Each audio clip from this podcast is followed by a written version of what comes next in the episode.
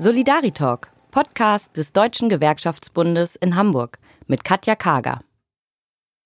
Sie sorgen für die Verbesserung der Arbeitsbedingungen, verhandeln mit dem Arbeitgeber und sind ganz häufig auch individuelle Ratgeber, die Betriebs- und Personalräte.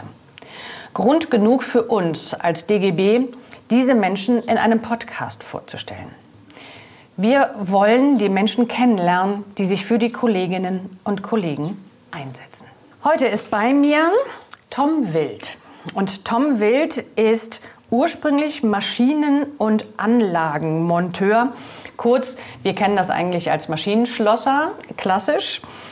Und er ist Betriebsrat äh, bei der Hydro Aluminium in Hamburg. Die sitzen draußen im Hafen. Herzlich willkommen, lieber Tom. Ich freue mich sehr, dass du da bist und wir heute dieses Gespräch führen können. Vielen Dank. Äh, Tom, wir stellen immer einmal vorher sozusagen vor, wo du eigentlich arbeitest, und zwar am liebsten akustisch. Nun haben wir schon beide eben im Vorgespräch festgestellt, es ist ziemlich schwierig, ein Aluminiumwerk ähm, in mein Büro zu transportieren. Könntest du beschreiben, was ist das, was ist das für eine Atmosphäre, was, was umgibt dich akustisch bei dir im Betrieb? Es ist, wenn die Anlagen laufen, sehr laut. Äh, es fahren zwischendurch Gabelstapler rum, es wird gewalzt, also wenn Metall auf Metall ist laut einfach. Äh, und, das ist, und, und man hat den Duft, äh, den typischen Maschinenduft, den vielleicht der ein oder andere kennt, der in der Werkhalle tätig ist oder war. Und so ist das bei uns halt. Also das, deswegen fällt es mir schwer, mhm. ein Geräusch nachzuahmen, weil das einfach ein lautes Krachen ist. Ich sage es jetzt mal so, mhm. wenn die, wenn die Walzbarren plattgewalzt werden. Ich sage es jetzt mal so, ganz einfach. Und so ist das ja. Arbeitest du als Maschinenschlosser noch bei der Hydro Aluminium oder was machst du? Ich bin freigestellter Betriebsrat seit 2006 und habe davor im Grunde einen zweiten Beruf gelernt, nämlich den des Walzers äh, ursprünglich. Ich bin seit 89 im Unternehmen, also es sind jetzt mittlerweile über 30 Jahre. Habe dann völlig nochmal einen zweiten Beruf dazugelernt, nämlich die Walzerei. Bist fast du warm, zwei Jahre. warm oder Kaltwalzer? War, Warmwalzer. Warmwalzer dann, ne? Ja, ja. Mhm. Äh, Kaltwalzer ist auch nochmal ein anderer Bereich, aber mhm. es ist ähnlich von der, von der Systematik her. Und das habe ich dann halt einfach gemacht. Und dann habe ich, das, hab ich das gelernt und habe dann jahrelang gewalzt, ja. Bis ich dann irgendwann über, über nebenher, über über die sozialpolitische Schiene äh, in die Schwerbehindervertretung reingekommen bin. Äh, das mache ich schon seit über 30 Jahren mittlerweile. Und dann Betriebsrat kam dann wesentlich später, eben erst ab 2006 mhm.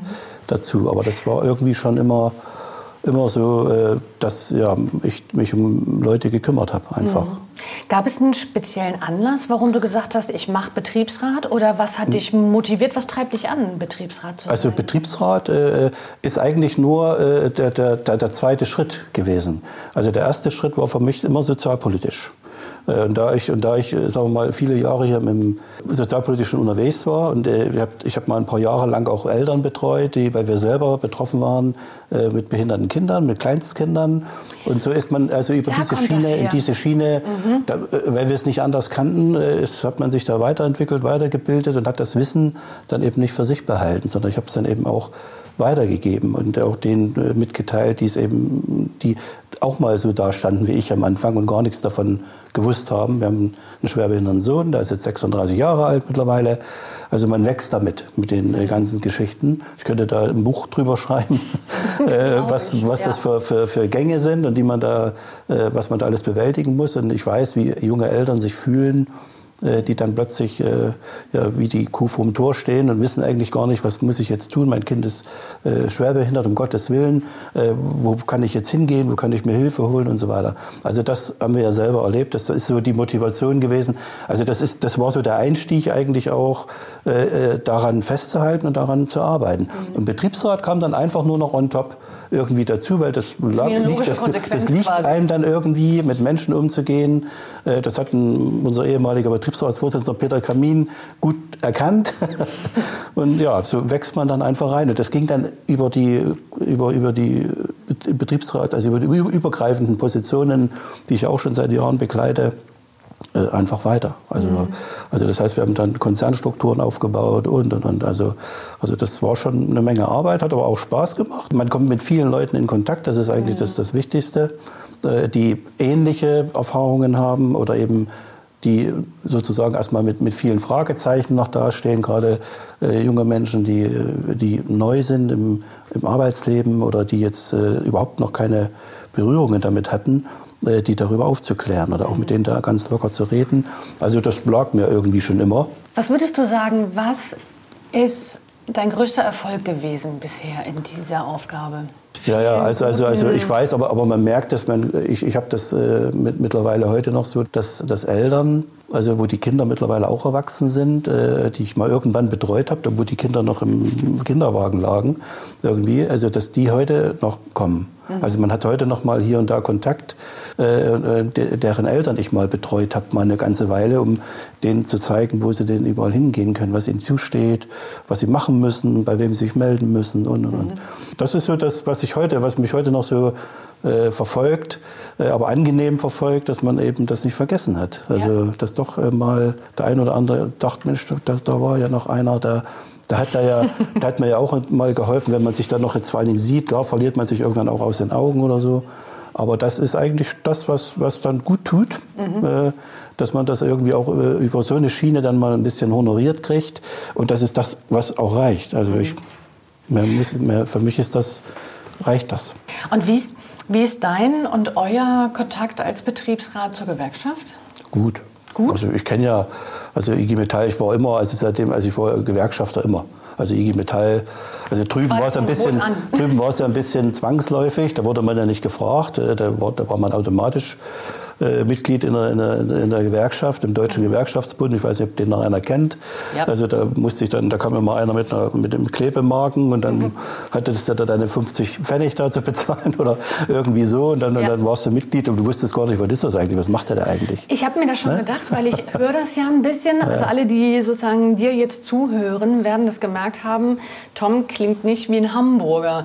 Wo kommst denn du her? Ich bin gebürtiger Chemnitzer. Chemnitzer. Und wie bist du dann nach Hamburg gekommen?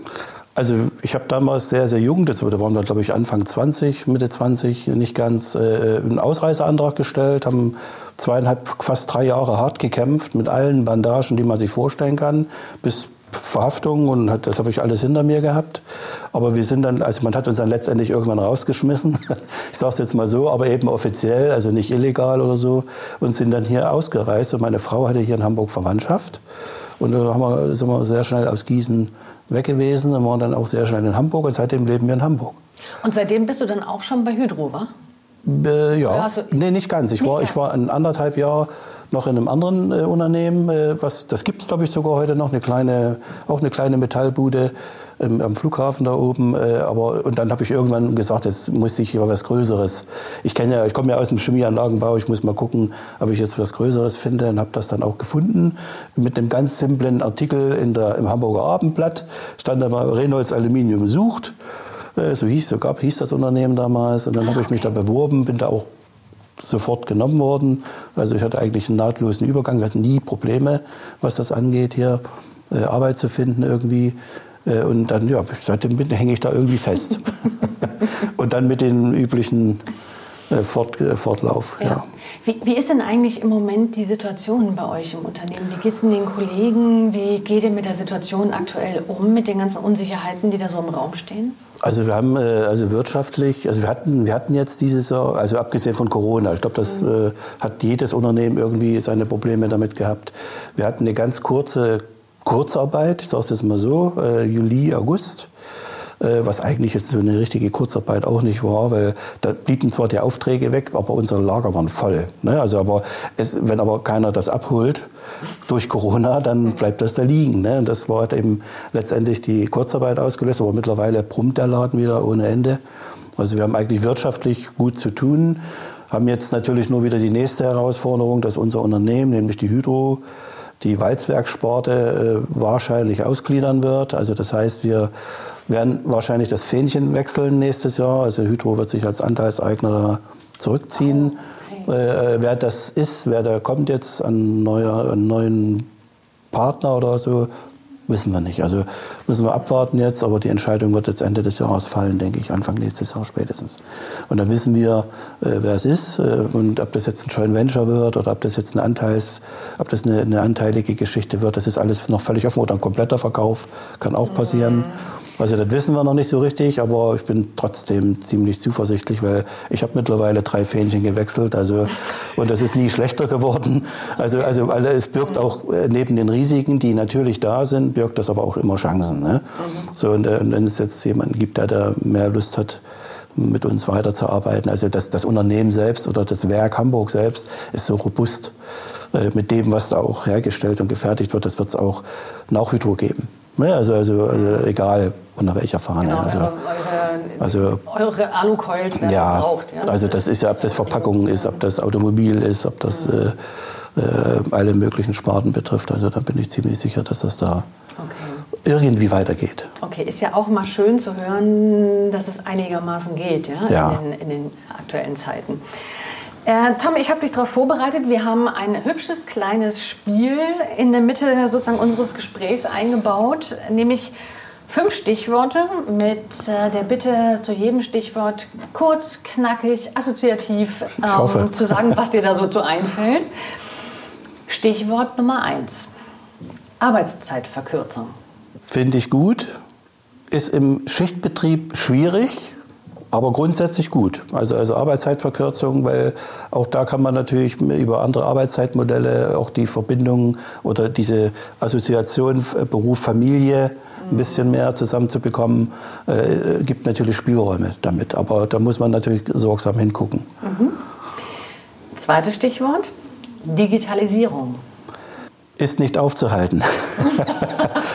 Also es äh, ist, ist, ist völlig normal. Digitalisierung ist ja eher schon, äh, das Stichwort Transformation spielt da ja schon eine Rolle, ist natürlich ein Thema. Also, also alles, alles wird schneller, alles wird äh, automatisiert zum Teil. Ist bei euch im Betrieb auch schon so? Nicht ganz das ist ja so. teilweise, glaube ich, möglich. Das ist ja? teilweise, ja, ja, wir haben also nach wie vor Jobs, also die muss man einfach, da braucht man einfach auch einen Anlagenführer. Mhm. Also das wird nicht ganz ohne gehen, aber es ist ja in den Jahren schon abgebaut worden. Also es ist ja schon automatisiert diskutiert worden.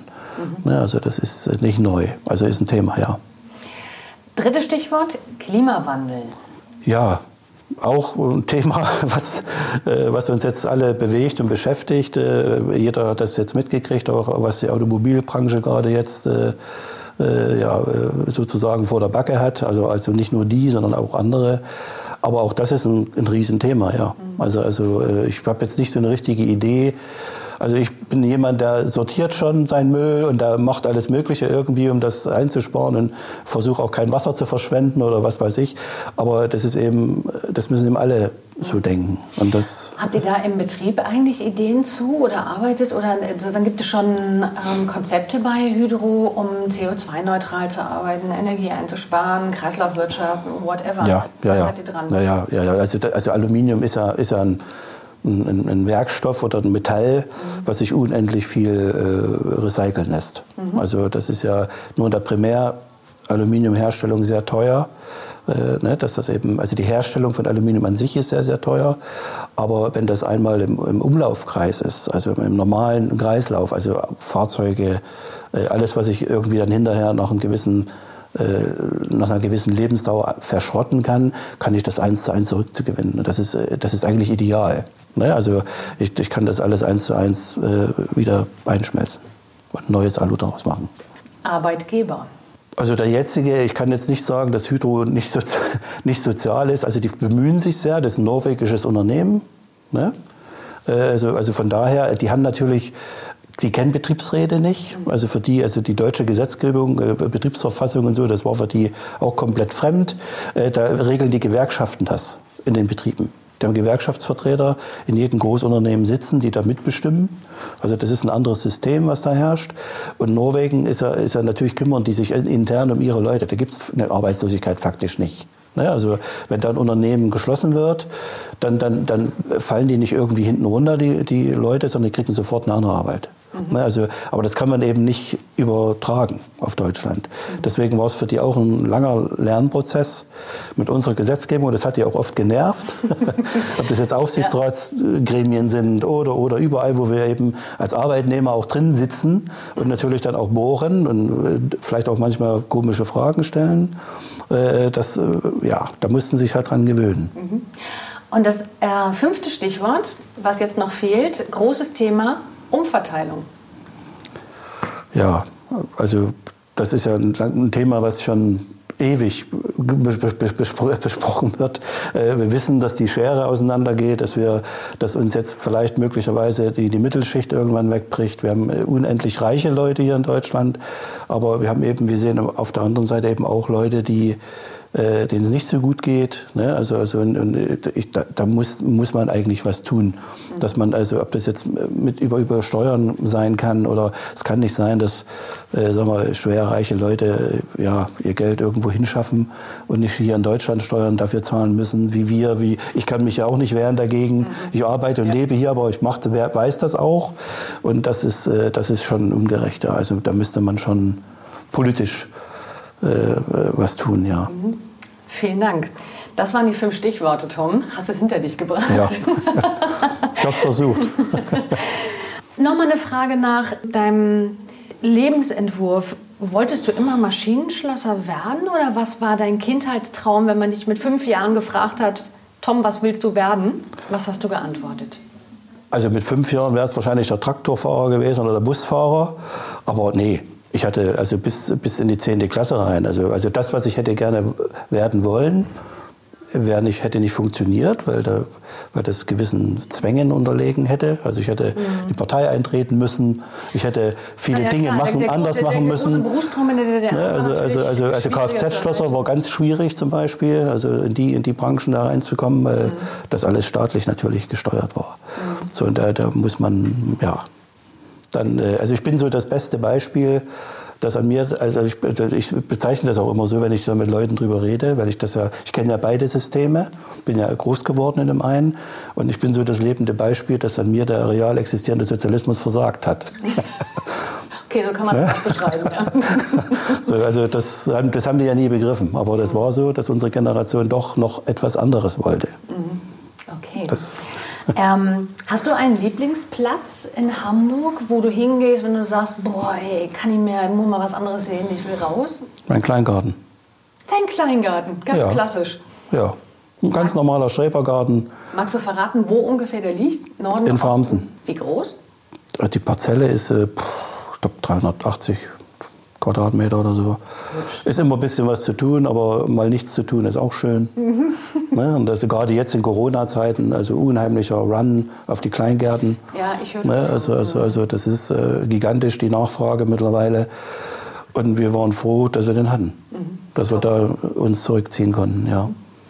Und dann ganz zum Schluss sozusagen die große Frage nach, hast du noch einen Traum, Gibt es noch was, was du unbedingt noch verwirklichen willst in deinem Leben? Also ich sehe so langsam Licht am Horizont.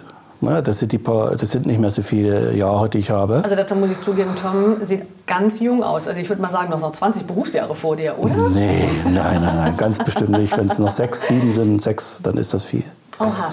Naja, aber, aber ja, also ich habe jetzt nicht die großen Ziele mehr. Also ich glaube, wir müssen jetzt, das, das Einzige, was jetzt natürlich vor der Brust ist, ist diese Umfirmierung, die da steht, weil da, da sind letztendlich sechs, knapp 700 Leute, die da auch Erwartungen haben, natürlich auch in unseren Betriebsräten. Und ich glaube, das ist auch zu Recht so, dafür sind wir auch da. Ne? Also insofern wird das die nächste große Baustelle werden. Vielleicht wird sie nicht ganz so groß, hoffe ich, aber das weiß man ja nie. Äh, und da muss man die Leute auch mitnehmen. Ne? Also und da verlassen die sich natürlich. Das, wird, das, ist, das ist das nächste Große, was jetzt ansteht. Betriebsratswahlen 22, ja.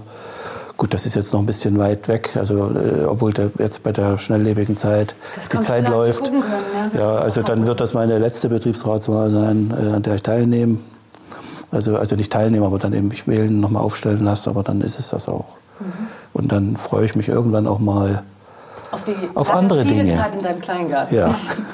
dann vielen Dank, Tom, dass du da warst. Vielen Dank für das Gespräch und dass wir dich haben kennenlernen dürfen. Ähm, ich drücke dir echt alle Daumen für das, was da noch kommt bei euch, dass ihr da gut durchkommt und das erfolgreich managt ähm, und dass du definitiv in 22 wiedergewählt wirst ja, und wieder Betriebsrat wirst und von daher noch eine ganze Weile lang deine Kolleginnen und Kollegen begleiten kannst. Vielen Dank, Tom. Dankeschön. Danke auch.